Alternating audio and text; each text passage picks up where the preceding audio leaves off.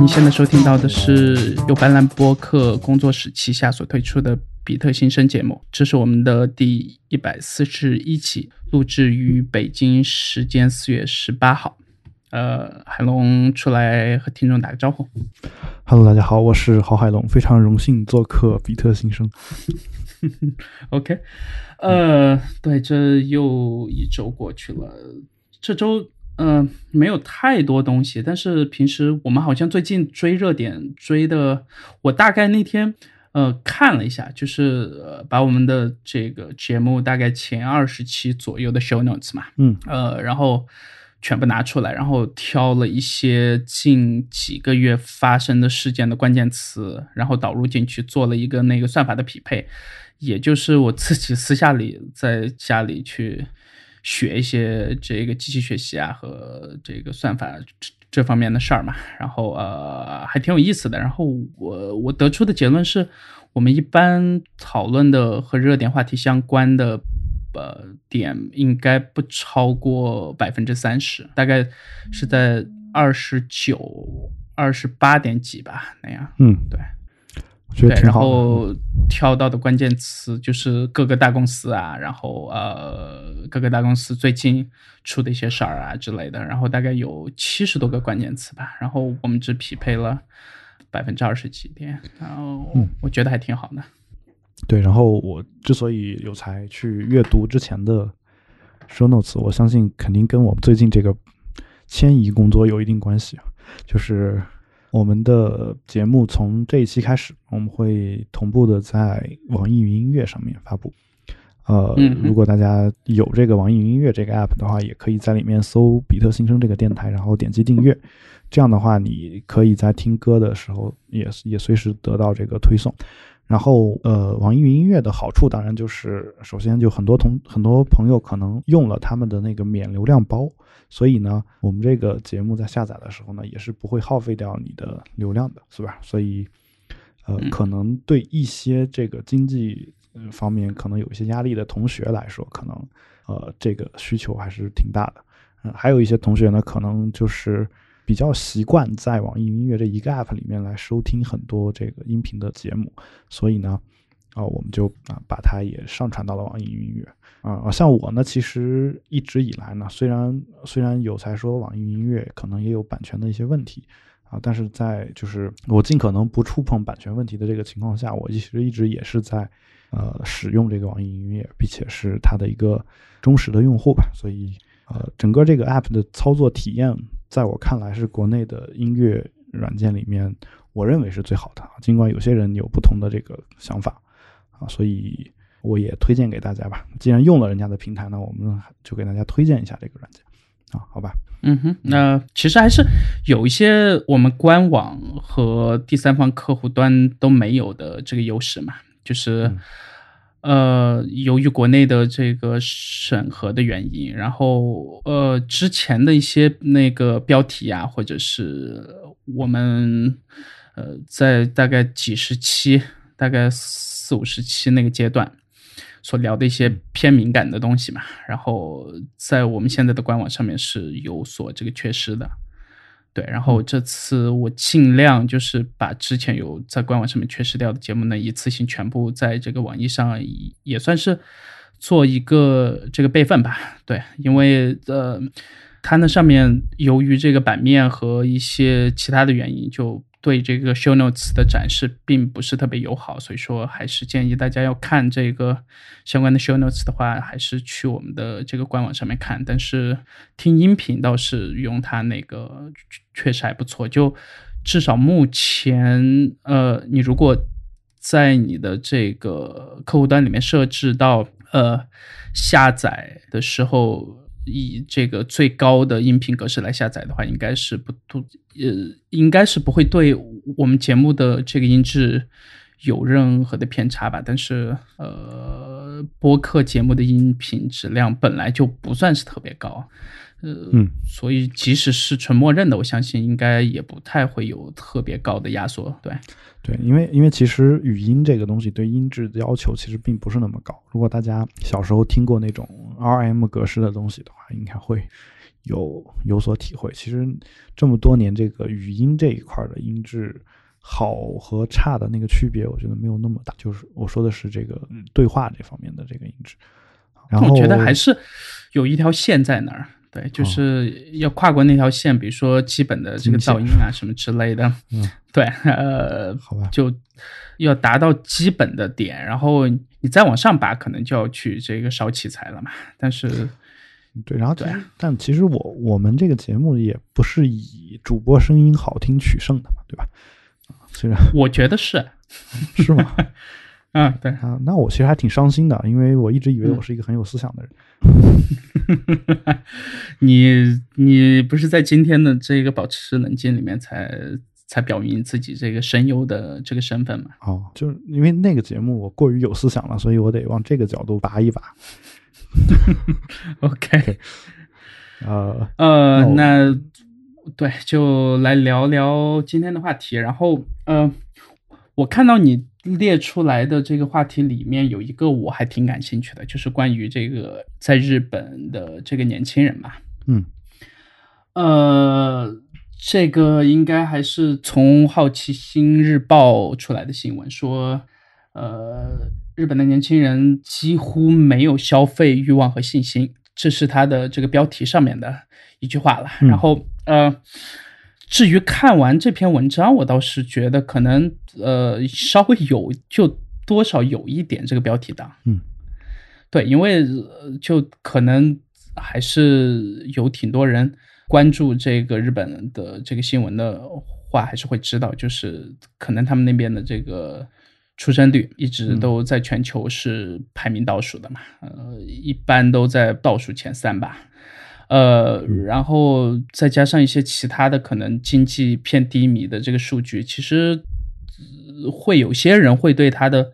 这个前景会产生出一些这个呃，我也不能说是误解，但我觉得有一点过往校正的意思了，因为按我对这个发达国家的对，就按我对这个发达国家的基本的理解。呃，他们之所以能在近代成为发达国家的原因，是因为他们有一个就是靠着这些年的这个积累吧，然后有一个基本的盘，嗯盘面在那儿，然后呃，可能你要把整个这个盘面给糟蹋掉，还需要挺多年的。那至少目前看上去，日本我觉得还是挺好的，可能有一些我是倾向于承认的。对吧？那呃，比如我在上海的一些这个日本的朋友会和我说，他们觉得日本的这个社会的体系里面所谓的这个等级制度嘛，基本上是呃全世界最森严的一个社会之一吧。就是、嗯呃，可能要这个涨工资，或者要这个跳槽，呃，或者是要这个升职的时候，可能面对的这个困难。远比亚洲的其他国家，呃，和韩国可能会有一拼，但是和国内的情况比起来，确实要比国内要差一些了。然后包括这个年轻人的这个创业的，就是尝试去创造一些什么东西的那种，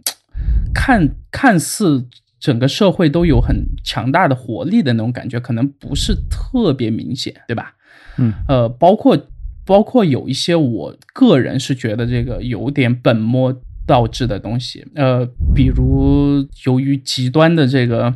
也不算是很极端吧，但是呃，多多少少还是会有那么一点，就是所谓的这个民族主义倾向了。嗯，那他们尽量把偏好的东西，包括这个家电，然后数码设备，包括这个大米。呃，包括一些他们自产自销的这个水果类的，就只能在日本国内去这个花钱买嘛，然后也基本上不太出口这样，然后呃产生的一个最严重的问题就是，由于他们的人口数量在前些年急速的这个膨胀，然后现在一点一点三个亿左右吧，差不多一点三一点四亿了这样，然后。呃，耕地面积也不算是特别多了，然后就导致现在很多基本的这个生活必需品的价格，你如果想买他们所谓的这个国产货，其实在日本的年轻人是没有几个人能这个承担得起的。我我自己这个印象特别深的，就是有一次我去一个日本朋友家里做客，然后我也是头一次看到那个新闻嘛，然后去他们家的路上给他买了一个呃大概十斤左右的西瓜，然后是我能买到的这个是那个陕西瓜吧，应该对，然后陕西对，嗯，然后西瓜这玩意儿好像就去他们家以后，他特别感激，就是我是完全没想到，就几十块的一个东西嘛。嗯，然后然后他和我说，他从小到大大概每一年吃西瓜的几率，就抛开这个便利店已经有切成块儿的那种。嗯 然后放在这个冰箱里面的那种嘛，就是吃一个很完整的瓜，然后能在家里面切开，然后还能还能吃馕，还能还能还能喝这个西瓜汁儿，这个机会大概一年不超过两三次。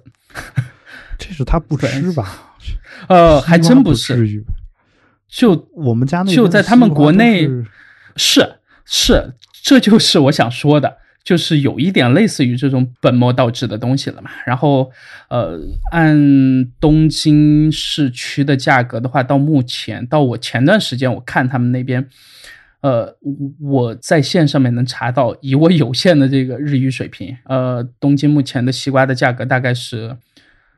折合成人民币二十五块到四十块左右一斤吧。嗯，好吧，对，这个你说两毛五到四毛一斤，我觉得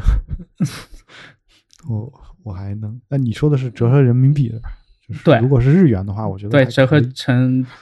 折合成人民币，然后呃二十多的就算是很普通，而且也不算是特别甜的那种。因为我们小时候吃西瓜都是一麻袋一麻袋的吃，就是是啊，就是在在国内吃水果这个东西，呃，可能在一线城市目前有一些偏热带的水果价格还算贵了，对，但是基本上常见的那些西瓜、香蕉、这个苹果啊，对吧？然这后都很便宜的呃而且对而且其实有时候橘子啊什么一线城市还算贵的，就是你在这个小镇子上吃西瓜，那简直太便宜了啊！就嗯如果尤其是当地本身又种西瓜的，就就是对，然后这他是有一次回东京的时候，他就这个上飞机前吧，买了个西瓜，呃，嗯，买了七个，能上飞机，对，这不是就走这个托运嘛？那也很奇怪啊！就是没有托运，就是直接在那一圈包好这个泡沫啥之类的嘛。反正哦他和我说，他东京的朋友，呃，和他说回来的时候带点这个好吃的，然后他觉得好像好吃的也没什么特别好吃的，就带点西瓜吧。然后他回去，挺好。呃，好像对他和我说，觉得是，这日本都还挺开心的，中国西瓜，对，对，还有包括他们的这个每天在吃的米嘛，这个米的价格在日本确实是，呃，还是挺夸张的。对，这个我不排除他们这个大米的品种或者说口感，或者说种的时候也没有像我们这边的这个所谓的生化污染，对吧？这种嗯呃我们有生化污染，我都不知道。呃，生化的意思就是简称生物和化学嘛，有生物污染，是偏这个打农药啊什么的也。就是打农药是化学污染。呃，生物这方面，我一直觉得是，嗯，哎，咱就不往那个转基因或者其他方面扯了吧。但是，真的，你呃我没什么问题啊。就如果你非要说的，我自己是有买过这个日本大米的，啊，那日本肯定。在上海这边我承认？还好哎，就是如果没有日本的这个电饭锅，嗯，就不行，就感觉对，就而且要淘米，按我那个日本朋友说，至少要淘十几次，就非常非常之浪费水。呃，他们说是要把米的那种，就是要把米中间的那种那个粘性和嗯。基本上要淘到最后，你的淘米水要呈现出一种很清的状态，就跟你的这个家里的自来水儿的那个颜色差不多吧。然后呃还要用他们那个他要用几千块的锅。啊，呃就用自来水嘛，然后要用几千块的锅。呃，双过滤的话应该还好，对。然后，呃我我其实一到现在也没理解一个事儿，嗯，为什么你觉得自来水不能喝，但是淘米就没问题？就有一些人没有是这样，我我淘米是装了那个双层过滤的，就哦，但其实有一些人他是呃不装过滤的，他就是啊直接自来水淘，但他就如果我没装过滤的话，我也不会用它来淘米。呃，就洗澡那个，我也暂时还没装过滤，但是大家也没办法。嗯对，因为有这个热水源出来的话，你你装过滤那个管道会变得特别复杂。对，再加上是租的房子嘛，毕竟，嗯。对啊，都已经改了，还挺多的了。不过前两呃天我看了一个什么新闻来着，说中国这个因为自来水消毒剂含量比较高，反而微生物、嗯。微生物的含量反而非常低，所以嗯所以在治病这方面，就导致疾病这方面，好像中国的自来水还好一点，但就是是它是臭的，而且，呃，嗯。倒不是说和微生物那边有关，主要是那什么，主要是那个重金属含量嘛。啊、对，然后嗯对这个东西，嗯应该国内的自来水，呃，按我现在还在这个外企的朋友，他们公司从欧洲那边请来的独立检测的机构所出来的结果是，基本上不适合人类饮用嘛。对啊，所以说基本上在上海的外企朋友没有人喝自来水，就公司会发这个超超超市券啊，或者是这个水补贴，然后空气补贴啥之类的补贴嘛。好吧，那我觉得其实有时候，嗯，我也我也就理解了，有些人一定要去这种大公司呀，或者金融公司或者外企，嗯哼。这个他们给的福利确实不一样。就是 当你想靠呃，自己觉得这个只是想让你这个人能好好工作吧。对一样的，对就是你你也是为了别因为就是说对对对，当然，对，然后呃，当然我我其实放这一篇的目的呢，并不是你讲的嗯这、这些东西啊，就是我嗯其实有有时候是在观察我们国内的年轻人的，嗯，就是他这个文章的前面还有个标题，就是叫“远离时尚，不恋爱，能省则省”啊，对吧？有这嗯么一个说法。那这里面有呃，说日本管理学家大前研一在二零一五年出了一本叫《低欲望社会》，然后有这么几个，下面又有这么三个点嘛，与现在时下流行的年轻人远离什么什么的说法不谋而合。第一个叫远离时尚，说超过百分之五十的男大学生觉得衣服差不多能穿就行，比优衣库优衣库贵就那就挺贵的。呃，这个首先远离时尚这个说法，我觉得中国好像从来就没有提过，因为中国也从来没有，就除了女生女生之外，而且是仅限于一线城市的女性啊，或者一二线吧，只要是城市里面的女性。就像我我们这种小镇子出来的人，好像从小就没有说我要走进时尚，所以也不存在一个远离的问题。那反过来再跟说男生呢，我见过很多就是挣的特别多的年轻人，在穿穿着上面其实是完全不讲究的，就是日本、这就我觉得该怎么去定义时尚，就是一个很大的这个问题嘛。就日本这个说远离时尚，它它其实讲的是什么呢？它讲的是说日本人因为工资低，对吧？啊，或者说这个压力比较大，交的税高可，对嗯他们需要把这个钱攒下来去干一些别的，比如说大部分人又想结婚，那可能在日本人这个买房买车的这个要求可能也不比我们国内要求低。然后，呃，要准备结婚资金，再加上日本寸土寸金，这个房子本身就很贵，对吧？嗯，那呃，这个我能理解，但国内的话，我反过来想，有些人他好像也没有什么买房的意愿，有些人他可能自己本身活得还不错，呃，工资像国内的一线城市里面的一些年轻人，他的工资其实挺高的，就我们就简单拿程序员来说，这算工资不算太低的一部分群体了，尽管可能我们自己认为啊。就是在嗯。在这个互联网公司里面，可能跟社会上的整体来相比，可能呃还是有点低的感觉。但是其实你客观的去讲，嗯，一年能挣十几万的以上的这种人其实挺多的。但是真的你要放在社会平均值去看的话，甚至放到中位数上去看，都不算特别低的一个就是工资水平吧，对吧？那所以。我我的感觉是中国和日本的这个情况，就年轻人的情况好像是不一样的。中国现在是往上成长的这么一批人，日本是已经在这个繁华落尽以后，就是走下坡路的这样一种感觉。就呃，但是多少这种感觉是有一定的合理性的。这个，呃，我有观察到这个两点吧。呃，其中一点是之前和另外一个日本朋友，对这个在上海大概有就至少差不多二十万左右的这个日本人嘛，然后在他们自己的公司有他们自己的这个社区，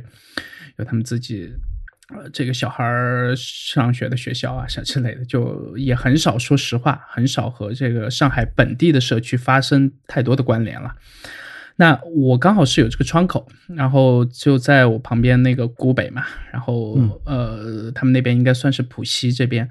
市区范围内日韩裔聚居最多的一个区域了。然后呃，你就会发现日本人和韩国人。他们就是你平时在白天时候和他交流或者去干嘛，就他们的这个专业性，包括做一些事情的这个细致程度，应该是远超国内的任何行业的平均水平的。这个这个我是特别叹服的。但是，一到晚上，如果你和他们去泡酒吧，去他们所谓的这个居酒屋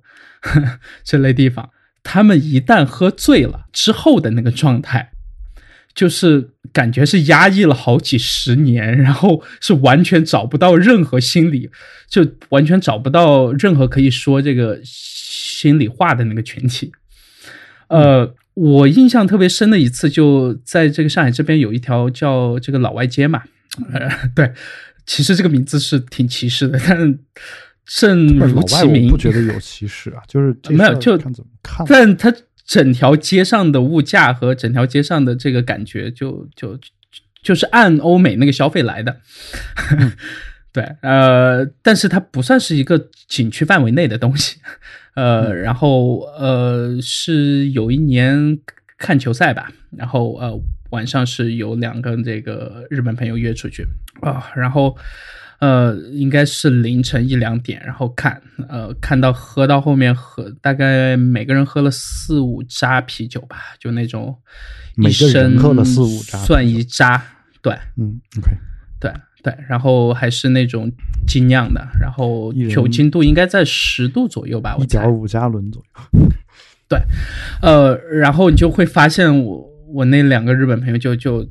就。就开始说一些你平时对，就是特别夸张，就是会把衣服脱掉，然后会跳到桌子上，会干嘛干嘛的。然后你就会发现，哎，这个民族确实挺神奇的。就可能平时这压力特别大，我觉得一直以来就是我们对日本的刻板印象，其实就是这个样。还真不是刻板，这个不是这个呃，日本人在。就是白天的表现和喝醉酒之后表现，就完全跟你说的一样啊！就是我我们通常的了解，就我之前是不不太相信的嘛。啊，你你 不相信是吧？对，但我我是直到那一次，但直到那一次以后，我信了。这个和我呃头一次去这个香港的时候有差不多的感觉。我呃呃，在香港的朋友就住这个公屋嘛。嗯，也就是所谓的这个香港政府给他们的这个廉租房，对，然后呃一家四口呃住在一起，然后都是用这个隔板啊或者是这个布帘这种东西隔出来的，大概四口人住在四十平四十几平吧，这样，对，呃，然后基本上家里的床啊桌子一些东西都是可折叠可收纳的。呃，还挺好理解的嘛。然后，呃，就我那朋友，就他说他一周他是做这个金融行业的嘛。然后，呃，他说他一周大概有三天的样子会去这个兰桂坊那边逛着，或者说和朋友去约这个去喝茶，然后去唱 K、去聊天啊，去干啥干啥的。那我说。那你为什么不下班以后就早点回家呢？他说：“他说在香港的年轻人绝大部分住公屋的都没有人想回家的。”然后我就刹那间觉得好伤感，因为这个东西确实就是他回家的空间会非常非常非常之狭窄，而且从洗澡，我觉得，我觉得到做饭到一些基本的需求，呃，都完全没办法满足嘛。对，而且说到这个买房这个话题，在香港基本上就呃没有人聊。如果如果对国内呃所有年轻人全都在聊，都在什么 聊？都在聊，他们想买。对，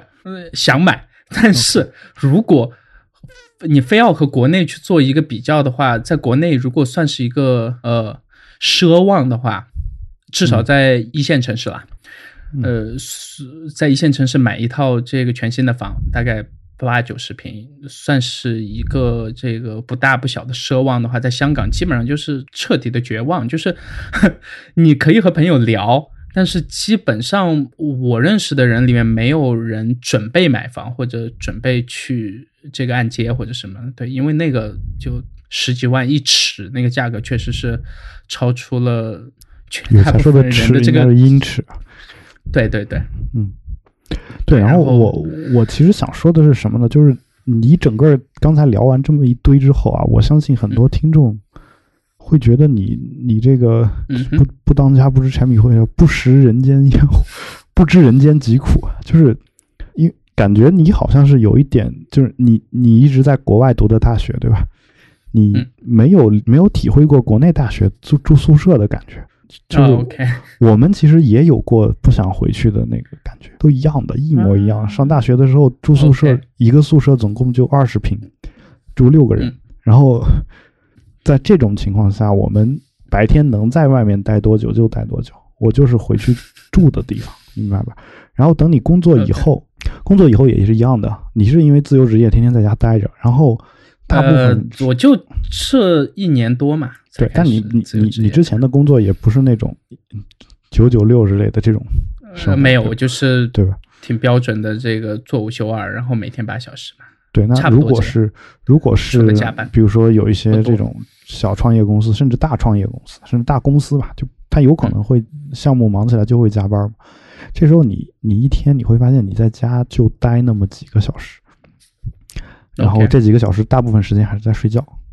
如果是在这种情况下的话，哦，首先他就不会觉得家这个东西对他来说很重要啊。我说的家就可能就指的是他住的那个地方，就是房子，对吧？然后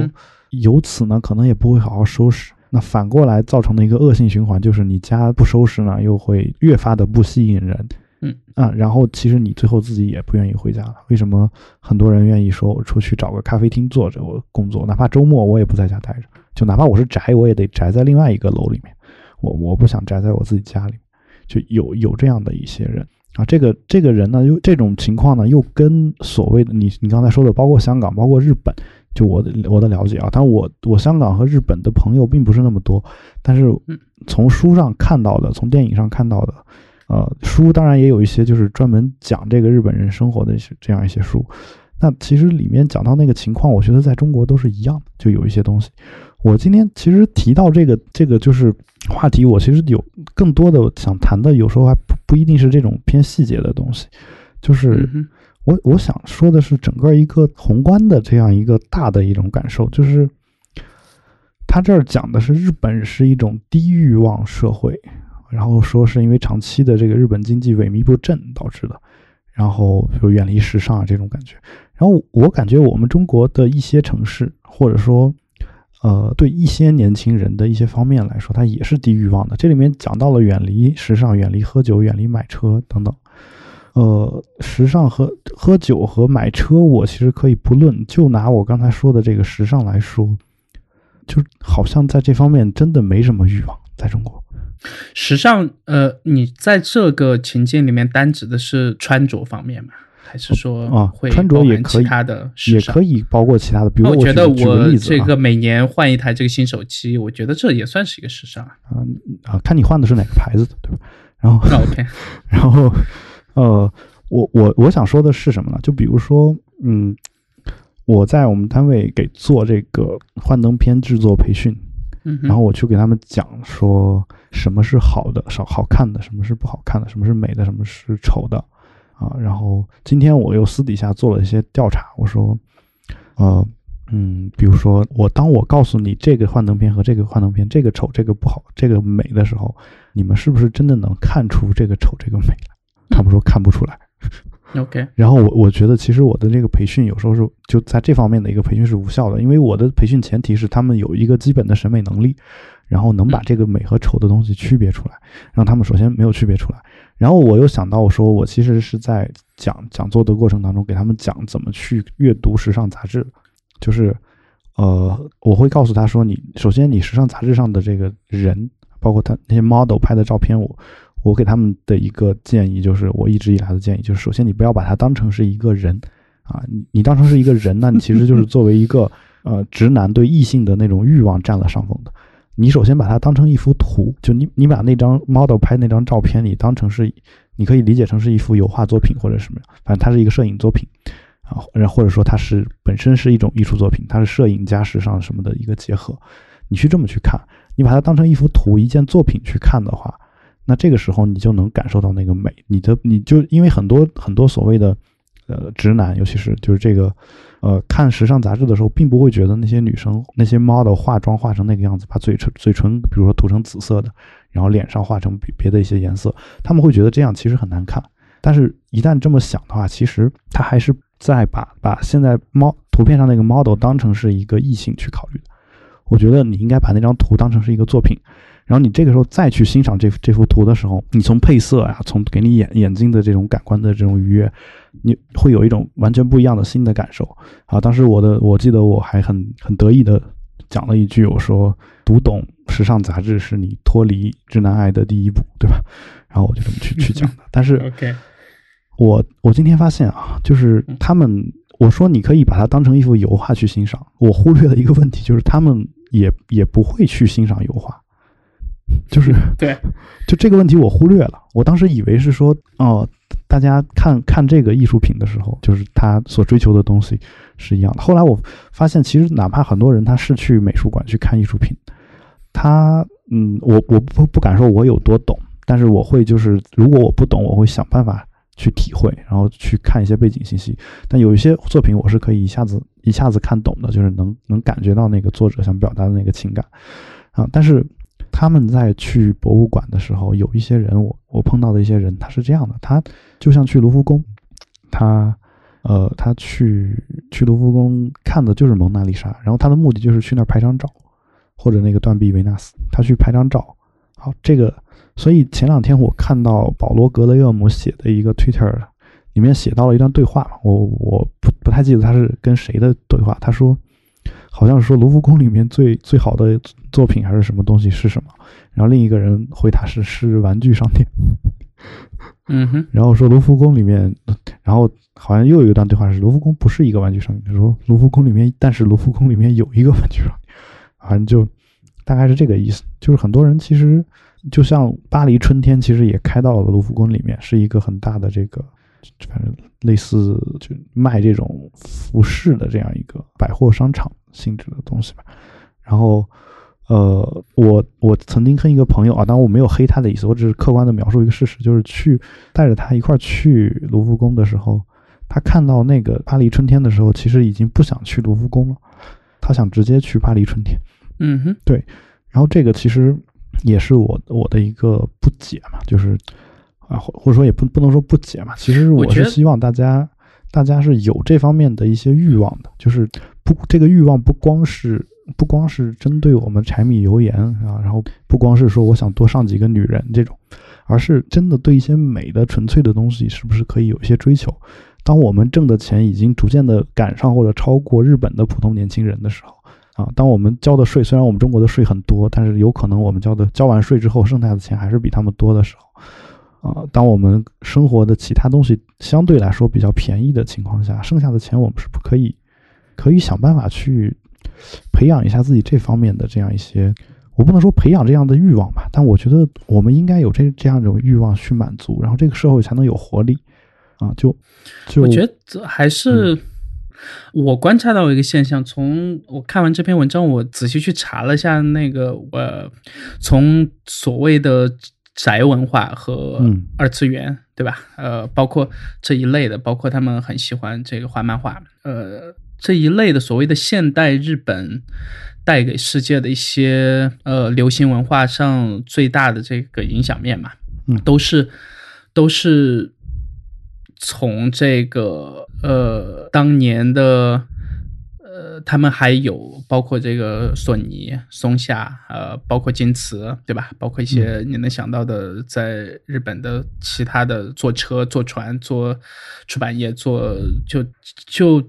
至少在他们还存在这个所谓的终身聘任制的时候，对吧？嗯呃，他们的很多年轻人其实私下里有尝试去做很多尝试的，对，因为他们私下里的时间还算多，还算多，但是到后面突然从上一次亚洲金融危机，大概是九九几年的九，七年吧，嗯，对，九七九八呃九八，对，就从那一次开始，似乎对他们这个年轻人中间的这种，就他们会变得比以前更窄，然后尝试尝试去做的一些东西呢，呃，在其他地方看起来就很难理解，呃，花钱去雇人去这个拥抱，花钱去雇人陪他聊天，花钱去雇人陪他，就就一些最基本的情感需求，他们可能已经进化到了一个不不一个彻底不愿意去打扰别人的程度，而这个彻底不愿意去打扰别人的程度呢，已经到了一个所谓的物极必反的状态，就是说。已经没办法和其他人产生基本的共鸣，或者说，呃，很难和其他人建立这个情感上的这个维系和联系了嘛。这个东西其实是一个你你对这件事儿的价值判断是什么？你觉得它好还是不好？呃，我觉得可能是未来，对，就是但但你没有价值，全人类的未来。你没有价值呃，对，没有，没有。但你你这个事儿让我想起一件事儿，就是其实这事儿也听说很久了，就是嗯呃，其实，在都市的白领当中流行着一种就是就像是约炮，但其实不是约炮的做法，嗯哼叫做嫖朋友。嗯，OK，，不知道你听过没有？就是啊，没有两个人其实关系可能还不错，然后两个人决定上个床，但是，OK，如果什么都就是就是两个人只是上个床的话，那可能会接下来会有很多感情的牵绊或者羁绊嘛，对吧？有这样的东西。那有些人呢，他为了说我们就是让这个性这件事儿变得更加的纯粹，啊，我们就我就给你钱，就是我要我用给钱的方式来表明说我其实就是想跟你上床，而没有任何别的就是感情方面的想法，就就是、嗯就是这个事儿，你当然有些人会说这事儿还挺恶心的，而且“嫖”这个字跟朋友连在一块儿，听着很很那个什么。但我我们可以换别的称呼，这都没问题。但是就这跟在这个事儿，在我看来，跟你说的花钱买拥抱这个事儿是一样的，就是对，我再跳回这个话题，呃，我之所以要扯到你前面所说的和经济，就是，呃，他觉得和经济的这个下滑有很大的关系，这我是承认的。但是再跳回来，我觉得说很多时候和社会的整个的这个形态，嗯可能包袱还是太重了。嗯就是有些东西，比如说这个缺缺少一次那种很完整的冲击，或者说，呃，缺少一个很缓慢的，让他们有一个能接受更更更多元化社会的这样一个平缓的过渡期吧。你看日本从战后是起来一就基基本上应该算是全世界发展速度最快的国家了吧，在中国之前，对吧？那当年叫他们这个亚洲四小龙之首，我觉得是有原因的嘛，对，而且他们也也也确实做了很多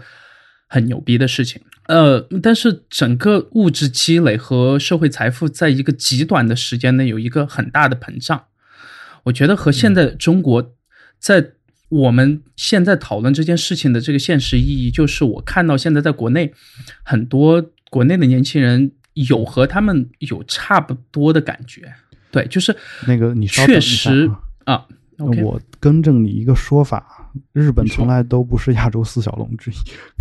啊啊，好吧嗯，亚洲四小龙是韩国、台湾、香港、新加坡。，OK，那就是我记错了，先不管啊。嗯，因为就是它很早就变成世界第二大经济体了，所以它没必要叫亚洲四小龙。呃，那当年是叫他们亚洲什么来着？我忘了。嗯，不管了，我就说了，大龙。然后我我在我身边的几个，我大概在上海认识四五个日日本的这个朋友吧。然后其中两个是在上海有长期工作，两个是长期往返于这个两地。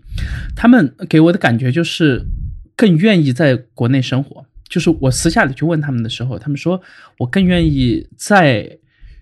日本生活，在日本，但是我不愿意在日本工作。嗯，对，我因为同意这个说法，就谁会愿意就在日本？确实给他们的那个环境的压力和整个公司的那种很森严的等级制度，呃，嗯可能对他们的这个精神上的压力是特别特别大的。对我我当然我刚刚说的有点绝对啊，但就是说嗯，我指的是什么呢？我指的是你如果让我去一个等级非常森严的地方，让我嗯一眼望到说我三十年后我不犯错误，我能升到一个什么职位，其实我是会特别讨厌的这件事儿。对我去年不够平啊，就是去年看到一条嗯还挺伤感的新闻，就是日本的这个画漫画的年轻人，包括这嗯些所谓的株式会社啊这样的，包括那个宫崎骏的那个社叫什么，忘了。OK，就是以以这些这个画漫画的社为代表的这一个群体，就是画漫画这件事情，照理说应该需要很多的想象力，对吧？嗯呃，嗯需要需要需要很长期，然后很稳定的工作状态嘛，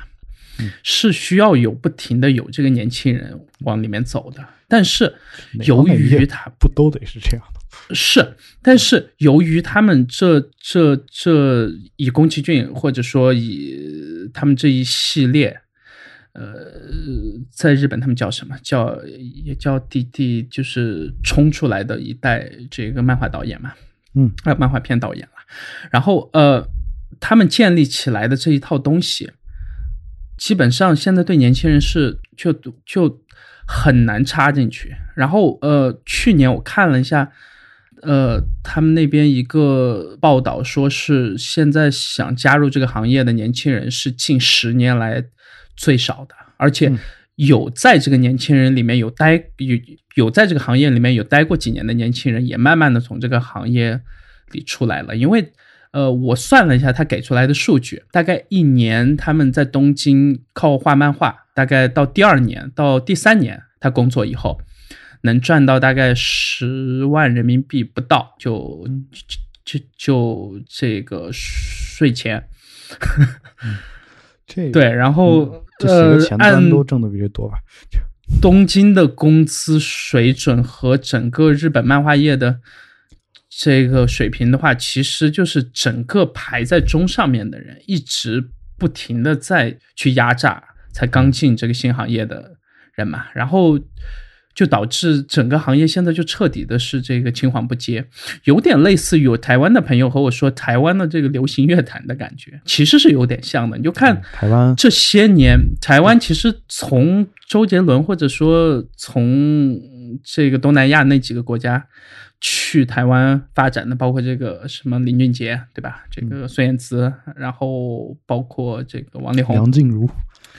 啊、对，就是他们其实都不是这个台湾人啦，但确实是从台湾出来的嘛，嗯呃，从台湾成名起来的。然后从他们以后，你会发现台湾其实这些年似乎我都想不起来我能叫出名字的，或者有听过他完整的一张唱片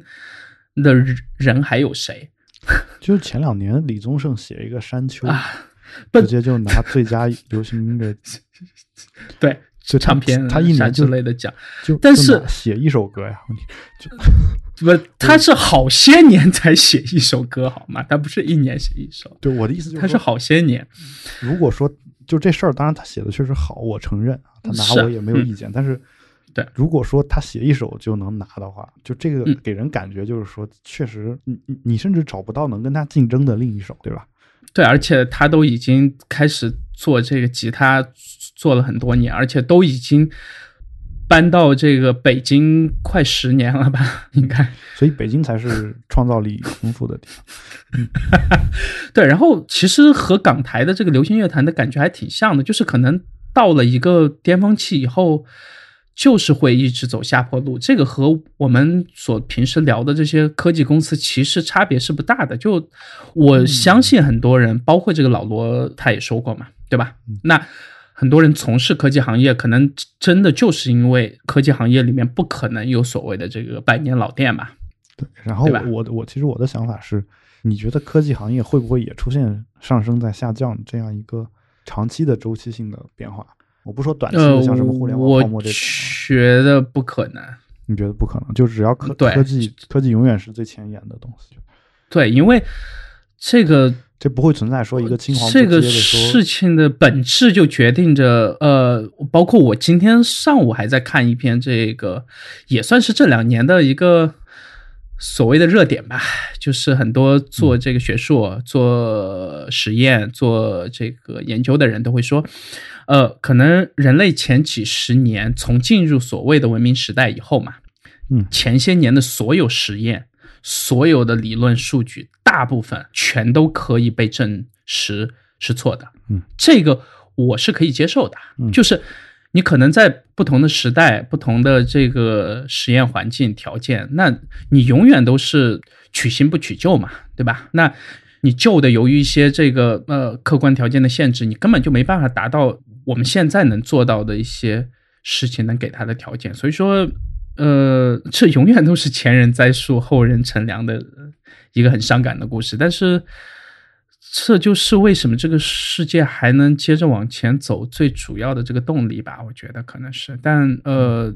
科技公司这方面，我觉得因为这件事情的特质嘛，可能不是，可能下一个热点不是这个 VR，也不是 AR，也不是可穿戴，也不是。呃，无人驾驶也不是我们现在能想到的，或者这些公司在炒的这些东西吧。但是，当有一天那个东西出来的时候，我相信应该，嗯，应该有些人是可以感知得到的。但目前你要让我去下这个断论，我没有看到在未来十年内可以取代智能手机的平台，或者说。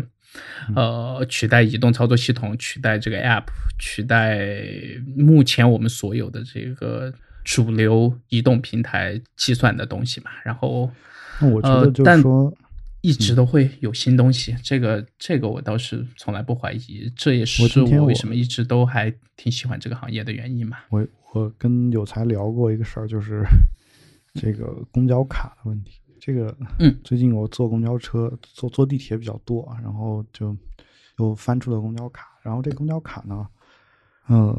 我我我期待能起到的一个感觉作用，就是说，首先我得能把它揣兜里，然后我掏出来的时候，我能掏出来这一张公交卡，然后能刷卡进入进去，然后再装进去，然后整个这个过程，我希望就是一个很流畅的过程。那我当然可以直接把这个公交卡就装兜里。但是兜里其实还有别的东西，比如说钱包，或者是虽然钱包现在用处也不大，但是我偶尔还是需要用啊。然后嗯，还有一些证件啥的，呃，就在这种情况下，你往出掏公交卡的时候，很有可能会把钱包或者这个证件你给就是粘出来，对吧？就是连带着再掏出来，然后不小心掉了。嗯，这这种事儿经常有。常常有对我就在想说，有没有什么办法能能装好这个公交卡？然后这事儿其实很很困扰我，因为现在问题在于说，我我家现在除了公交卡之外，还有一个门禁卡这么一个东西。门禁嗯卡和公交卡，你你你又不能放在钱包里面，放在钱包里面，我就是不是说完全不可以，而是说你你你去哪儿都先把钱包掏出来刷一下，我觉得这个也不是一个特别好的事情。就我一直在想这件事儿，然后我觉得科技行业能不能把这个事儿解决一下？然后这不是你你买那个你呃你买那个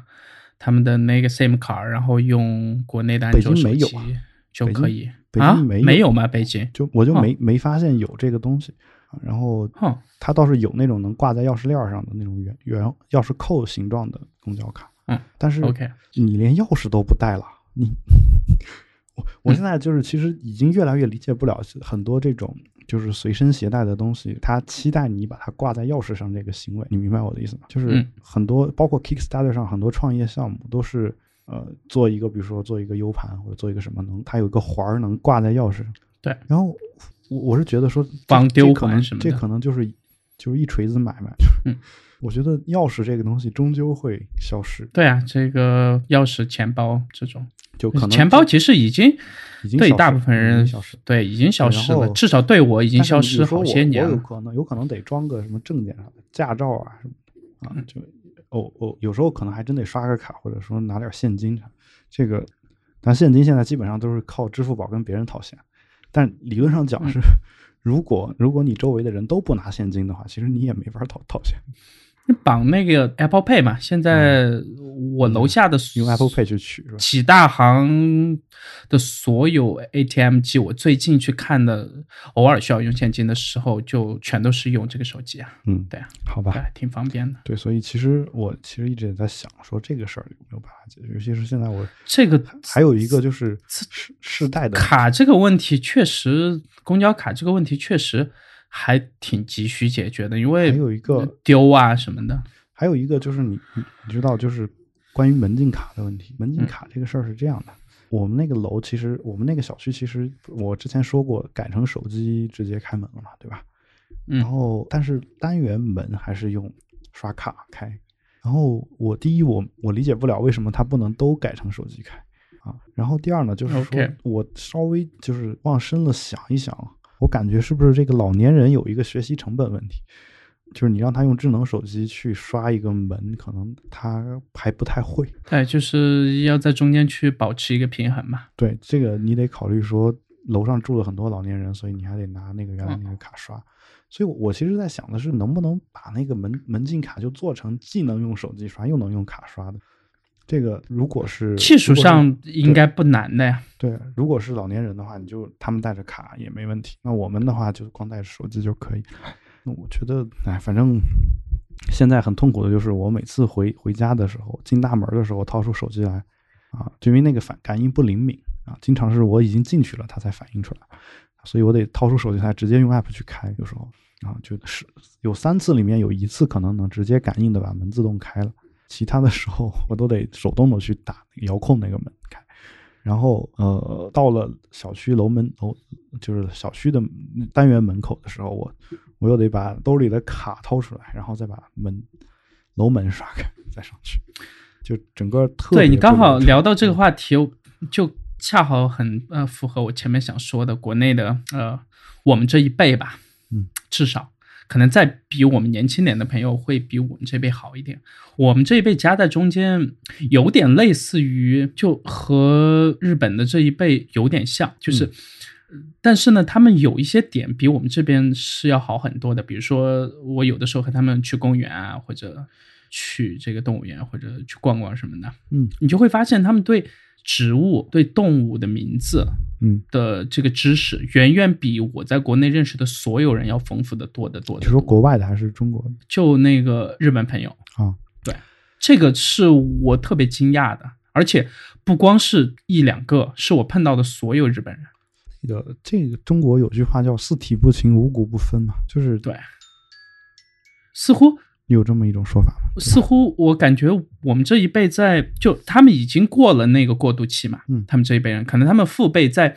还还有这个所谓的终身聘用制的时候，对吧？嗯，呃，他们还停留在大概我们现在这个就是尝试就所有东西希望全都打破，然后能用好多好新的东西，然后就不停的去追求那个那个黑科技什么，这其实也是索尼。和松下那些年发展的如火如荼最大的一个主主主因之一吧，可以算，就是他们所有人都对那个新技术和接受这个新东西有一种极大的热情，嗯，但是过了那个过渡期以后，然后再加上经济下滑，然后失业率上升，呃，包括政局的一些东西，就是他们可能是近些年我见过的亚洲国家里面换总统换的最勤的国家之一嘛。对啊，就对，但一般换的就还挺夸张的，大问题啊，就怕这种呃北朝鲜但是不换，他一上，然后之前制定的一些东西就会这个全变嘛，就一般一年换一个首相嘛，对吧？对，平均平均每年换一个，这个东西还是还是其实不是特别好的一件事情嘛，对。然后呃，你就会发现他们这代似乎在动手能力上比他们的父辈弱，和。我们这一辈在动手能力上比我们的父辈弱，其实是差不多的感觉嘛。嗯，但是呢，他们在一些尝试去尝试去平衡传统和现代之间的一些节点上面，确实要比我们国内要做得好。就是他们已经懂了发达国家的一个基本的特质，就是尝试去照顾这个社会能照顾到的所有的群体。我这么去想想这个问题啊，首先你说的那个。我们的动手能力没有上一辈强，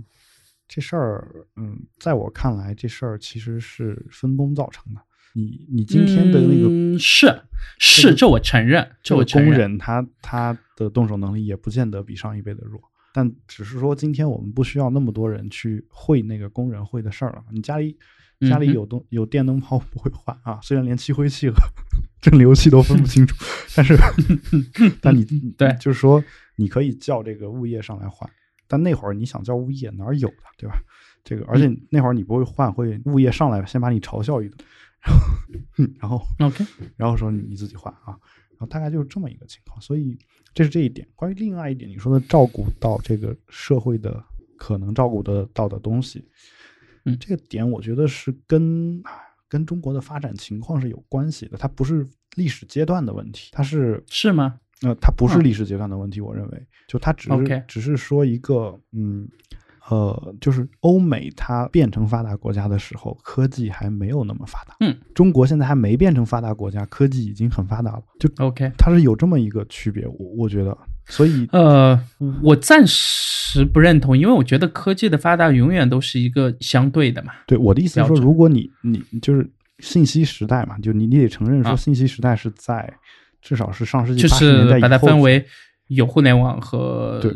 之前和之后嘛，前互联网之后嘛，他们在互联网前就已经很发达了。然后在那个时候呢，他们可以一一周工作比较少的时间，然后剩下的时间去培养自己的一些闲情逸致。那自然而然的，他的下一代人，他的下下一代人肯定也会受到这样的一些文化遗传。然后由于他们之前做的一些制度方面的建设，比如说一周工作八小时，然后加班要付三四倍的加班费等等等等，有这样的一些建设。那以至，所以整个社会的这个雇佣制的这个关系也基本上是这样的。那他的孩子长大以后也不会特别劳累，然后他们也会有这个时间去照顾那些他该照顾的一些人。而就是哪怕他过渡到了这个现代的科技这个社会，日本他他的感觉就是你给我说的这个感觉呢，我的感觉是说他他是在向那个那个方向去靠，但这个靠的原因我觉得有很多种啊，就不一定是说一定是一个历史阶段的问题，说发达了就一定会那个样子。我承认发达了肯定会有这个时间的，就是时间上肯定会更加的充裕。就如果我们从人文关怀的角度去讲，就是我们提高的效率不是为了干更多的活儿，而是说很快的把这件事儿做完之后，余下来的时间我我可以放松，可以休息啊。至少对于很多人他是有这样的需求的。呃，这个我只只只觉得能解释一方面，另一方面我觉得是这个就中国古代的入世和出世的这样一个。循环往复的一个感觉，就当你你在职场不得意的时候，你就想变成陶渊明啊、庄子这种感觉。就我归隐山林，那我就说我我说的稍微就是接地气儿一点，就是说你工作不爽的时候，我就多看看花花草草，多培养点别的爱好。OK，我我反而感觉是这种感觉，就不是不是你说的那种感觉。就其实日本这个感觉是有点像口红效应这种感觉，就是说我我失业了，我在家没事儿干，所以我要化把。化妆化的好一点，我有工作的时候我顾不上化妆。嗯，OK，这我觉得这是我的一个多少有点吧，因为我前些年我呃我记忆特别深刻，因为前些年出门偶尔出门这个旅行的时候碰到的从日本来的这个旅行者还挺多的嘛，然后慢慢慢慢就会发现这些年似乎越来越少，至少在这个年轻的群体里面，就呃年轻暂时我在这把它定义为呃。至少三十五岁以下吧，对吧？呃，对，就之前碰到的很多，就就会常常存点钱，然后跑出来玩干嘛的。但是似乎这些年，至少在国内碰到的是特别少。然后国外的感觉，呃，我听朋友说也不是特别乐观，就似乎似乎我觉得，嗯。可能确实是对一个国家和民族，确实是有所谓的上升周期和一个慢慢的在往下沉的阶段。但我觉得，所谓的这个周期，可能更多的是存在于一个周期性的这个良性循环吧。我或者说，我希望它是这个良性循环，对，因为我觉得他们是一个还挺好的民族，就就就至少在有一些事情上面，我还挺喜欢的嘛，对啊，包括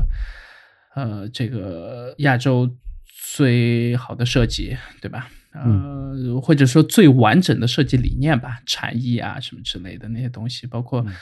呃，当年国内其实应该是呃，应该是中国做的最好的一些东西，跑到他们那边，由于他们做事情的这个。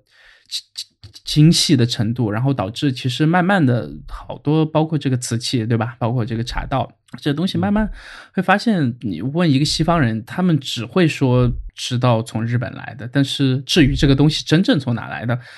其实不那么重要了。就是它从哪来，或者在哪这个发扬光大的，你觉得是前者重要一点，还是后者重要一点？我觉得都不重要。就是如果如果你如果你真的对这感兴趣，那就都重要。但是我因为这其实是玄学的范畴，这个玄学没有贬义。玄学对这个玄学我没有贬义，而且我最近就是这是我最近的一个人生体验，就我最近越来越觉得玄学这两个字其实其实不是贬义的，就是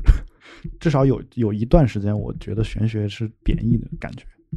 但但最近我觉得不是贬义的，就是说它也是一种科学东西的一种补充嘛，就玄玄学嘛，或者说行，你你这要再往前面走一点的话，你是不是觉得中医也是这个西医的补充了？那当然了，就是你你你，比如说你，比如说你，呃，你就跟巫医，我得绝症了，然后然后然后也没其他办法了，是吧？对，比如你是虔诚的基督教徒啊，不说基督教，某邪教徒啊，然后你得绝症了，然后你去，你去，你认为那人能治你的病，那你心理上至少得到满足，我觉得是没问题的。但这个这事儿其实你拿这个东西说玄学，我觉得有点有点降低了玄学的标准。就是我我说的说的玄学，可能更多的是比如老子呀，比如说呃，就是这个，因为你你要知道亚里士多德的形而上学。最早就被翻译成玄学，嗯哼，对吧？就其实，其实那些东西，我我我至少觉得那不是一个贬义词，是一个中性的一个词，对吧？我突然想起，呃，前几天和一个学那个是人类学的朋友在聊天儿，啊，他说他很难理解，就为什么呃，全世界的老龄化现象都在变得越来越严重嘛？当然，就在他们呢是不把这种现象叫做所谓的这个老龄化的，在他们看来，这是人类。进步的标志之一嘛，就是呃，从只在乎生存到真的去在乎生命的长度和体验，对吧？呃，至少绝大部分长寿的人吧。然后，呃，对他们来讲是好事，但是他很难理解说为什么全世界的房价，至少绝大部分大城市的房价还在升。他说，这难道不是呃，人老了以后？就应该，或者说，呃，新出生的人口越来越少，以后居住平均居住的面积应该是越来越宽裕才对嘛？在一个呃这个时间范围内嘛。但是我跟你说为什么是这样 啊？就很简单，就因为户口政策落实不严。就没有这这不是光说这个国内了，就包括这个巴黎，对吧？包括这个一样的旧金山和纽约啊什么的。如果巴黎要有户口的话。巴黎户口，但没户口啊，人那儿。对，我就说如果有的话，那巴黎的人口肯定是越来越少，对吧？就是而且他规定说，外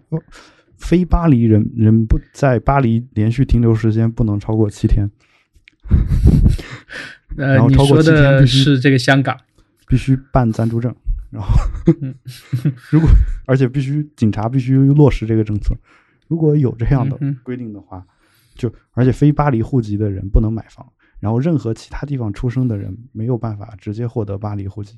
呃，然后，嗯，就你你只要制定出比中国还严的户籍策略来，那房价肯定是越来越低的，因为没有那么多人有买房资格。但在中国，即使制定出来了，也没见房价低啊。不，我的意思是说什么呢？就是价格就跟供求关系有关系啊。就我先不考虑通货膨胀的因素，通货膨胀也当然也占很多很大的一个因素。然后你就说实际价格，不说名义价格的话。那供求关系，你看的是这个地方的供求关系，你看的并不是全国的供求关系和全世界的供求关系。你回你们老家买房，我觉得便宜死了，就是那还是挺贵的成都。对，那那那你你你把成都当你老家吧？你 对呀，你没有把你祖祖祖辈辈生活的那个村子当成你老家，就是就就在成都啊。对我的我的意思就是说，你看我我回我们老家，哦，你你如果觉得成都贵，你可以去我的老家买，就反正都是中国的，对吧？OK，就很简单嘛就是说，因为这个房子这个东西它是不能动的嘛，它你就说能能从你老家把那块地搬到北京来，那我觉得没问题。你应该看这个城市的总人口的增加还是减少，这个人口增加不是不一定是出生率导导致的，主要还是迁入迁出导致，就是我觉得要是在每个城市给每个城市划划几千个停那个房车的车位，我觉得应该有很多年轻人会去买房车。房就车是吧？呃好便宜，房车七八十万能买到很豪华装修的，非常豪华，大概有个呃二十多平，差不多那样。然后我对啊特别爽。我觉得在这一点上我是很超前的。我在法嗯国就打算买房车，我很我很早就想买，然后开着能环游全球那种感觉，特别爽我不。一定环游全球嘛，我就住都可以。但是呃，住住也可以，但是很要命的有家庭，可能就会稍微麻烦一点。很要命的就是，嗯，法法国干什么都要地址证明。嗯，就是对，这个你你在国外挺正常的。你你有房车，他他不给你开这个东西，这是制度的落后。再去租个房子嘛。那我图什么？那我那我直接住租的房子不就好了？就是那你写那个朋友的也行嘛？嗯，就朋友还都是租的，那都 好吧。嗯，他自己的出生证明还不是出生居住证明还得找找那个，对，这个嗯确实挺麻烦的，在国外弄这些账单。就是国外可能我觉得他就是这就是发达国家的后来的病嘛，因为他照顾了很多他嗯想照顾的人，结果没有照顾到科技的进步，就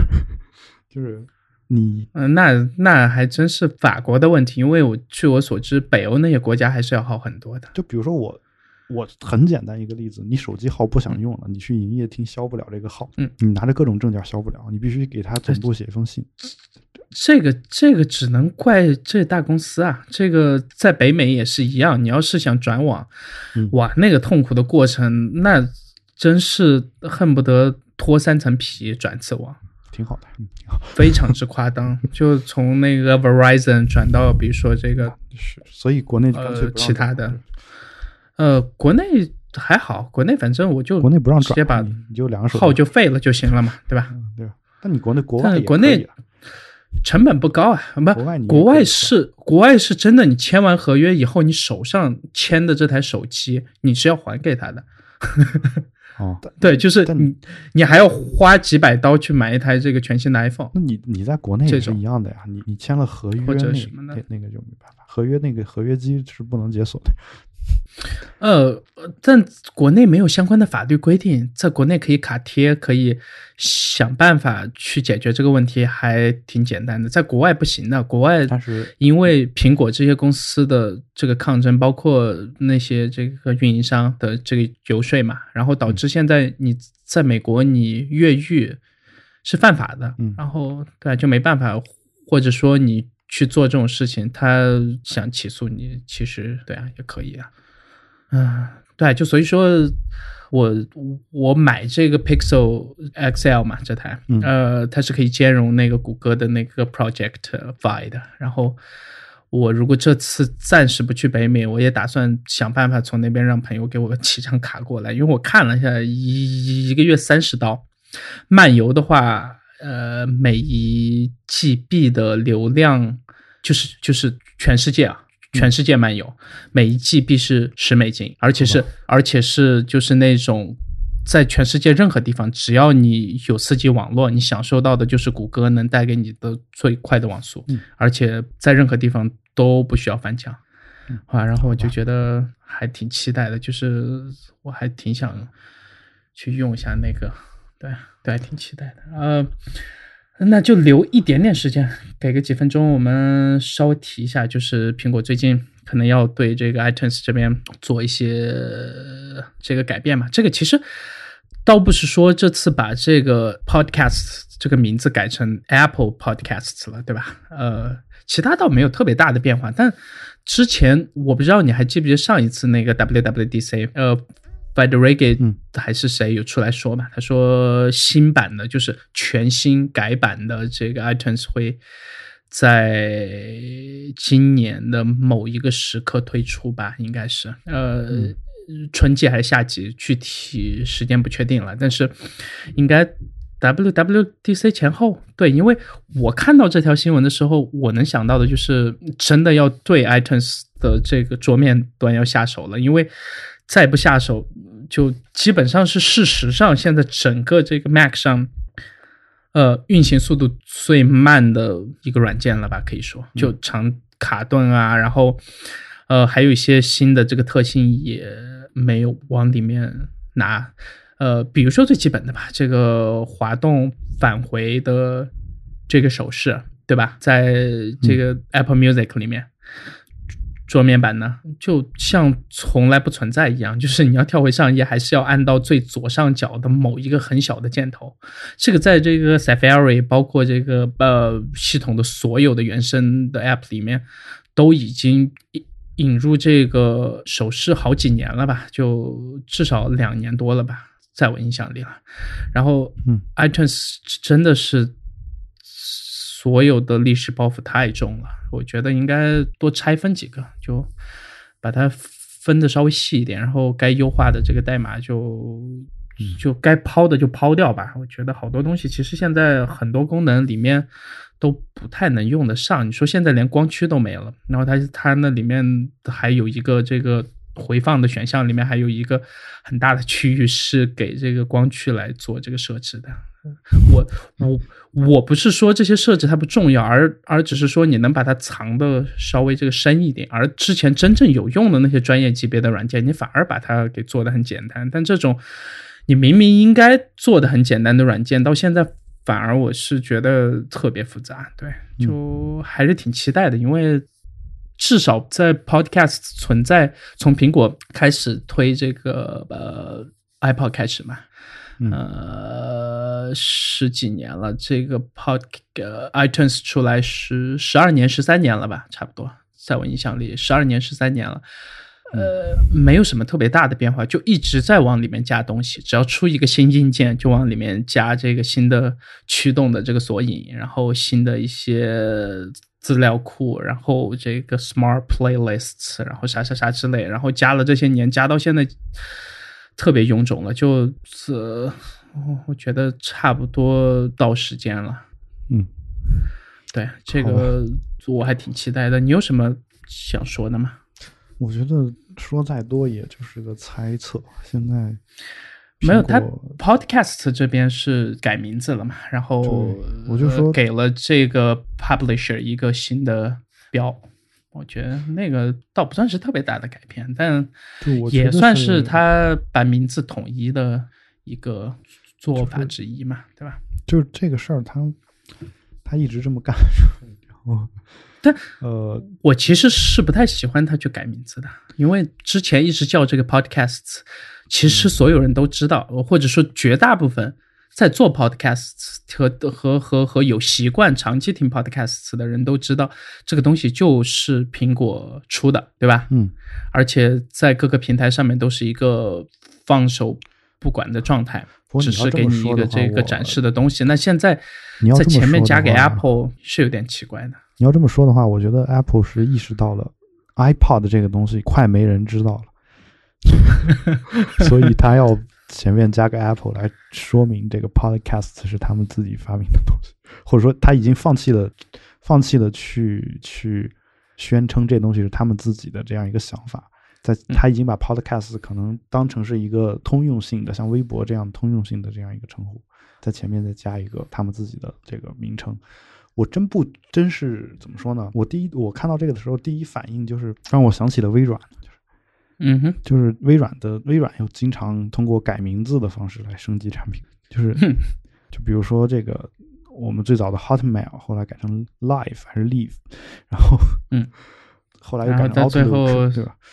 啊，对对，然后就反正就你你发现体验上并没有太多的提升，啊，至少我我我从那个最新 Outlook 还不错，我觉得 Outlook 确实是我我说的是在线算比较喜欢的产品，就不是呃不是那个我不用网页版，对对对，就是知道网页版，对，就是不用网页版，嗯，好吧，那我们差不多就嗯听到讲到这儿，那今天的节目就先做到这儿，呃。